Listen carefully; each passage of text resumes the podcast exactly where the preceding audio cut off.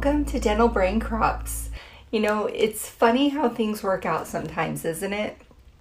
I had on my calendar to record this podcast today, which, as you might have noticed in the title, is all about adaptability. And it's been cloudy all day, and I walked into my office to record, and I heard the most incredible theatrical boom of thunder. It was truly remarkable.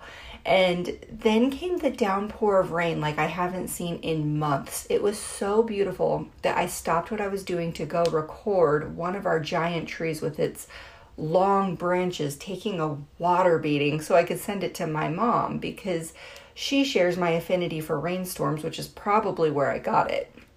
And then as I hit send on my phone, my phone and my husband's phone started blaring with the tornado warning alert and a take cover immediately banner lit up across the screen. So we all headed to our safe room and waited.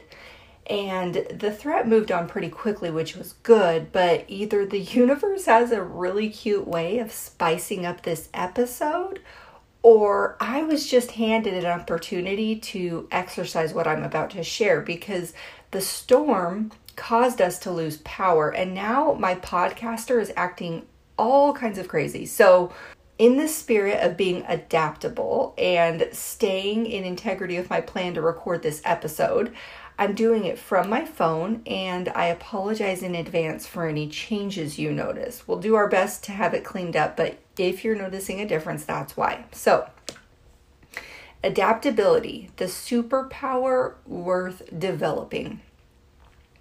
What got me thinking about this was I was coaching someone recently on fear and making decisions from a place of fear, which, as you know, is an uncomfortable place to decide things from and usually doesn't result in your most effective or most efficient decisions in relation to your goals.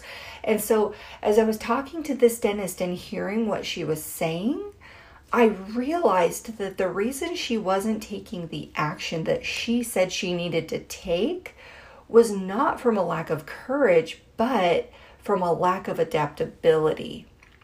And so often I hear people talk about fear and courage as if they're perfect opposites. And in some cases, that's true.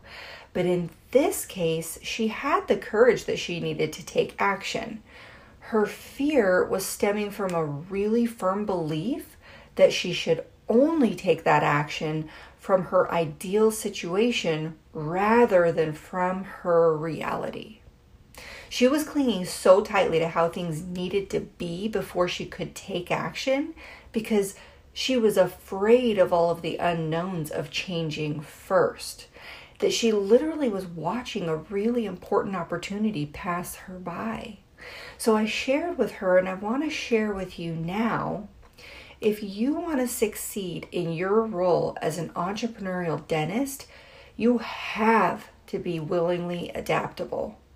In fact, it would probably benefit you to assume that things aren't going to pan out how you'd hoped and that things are going to get in your way. In other words, assume that there will be a rainstorm that causes a power outage on the night you're recording a podcast and record it anyway, some other way.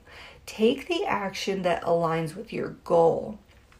And I'm not saying that you can't have concerning thoughts. I had them too. What if the sound quality on my phone is bad? What if my listeners don't like it? What if there's rain and thunder in the background? These are legitimate concerns, but I recorded anyway. I was in Idaho recently and saw a billboard for Idaho Kids Dentistry and Orthodontics. I thought it was brilliant. There's a teenage girl pointing to her face wearing a mask and it says, Best time ever to get braces. Talk about adaptability. 10 years ago, we wouldn't have ever thought that masks would be a common household item in the United States, and now they are.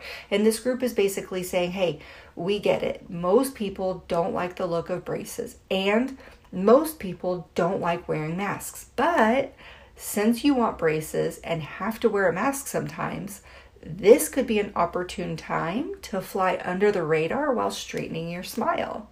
Circling back to the lady I was coaching, I want to recommend that the next time you're noticing some resistance in yourself or you know that you're holding back, that you ask yourself if for you the opposite of fear in this situation would be adaptability. And if the answer is yes, then where? Where can you be more adaptable? When you transition to adaptability, you're transitioning back to a results focused place where the whole is what's important, where the people involved, the results you're creating, the overall impact is your focus. And when you're coming from that place, determined to increase the value and impact you're working to provide, that determination will carry you past any self focused concerns or fears and right into plan B, recording from your phone or whatever your next best option is. And as an added byproduct, you'll prove to your primitive brain that change isn't dangerous. Adapting isn't going to hurt you, and that things can and will get done no matter the number of oppositional thoughts your mind offers you to try and prevent you from doing something new. When you do that, when you push through and act efficiently on a plan B, exercising adaptability, the natural positive consequence is that you're going to gain confidence.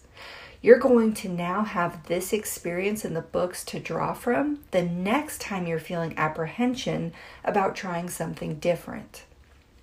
And that is the precious value of uncomfortable and unknown experiences, the sets of skills, the enhanced traits that you gain when you go through them. You cannot scroll past inspirational quotes and gain the same depth of understanding that you'll get from walking through tough stuff. You just can't.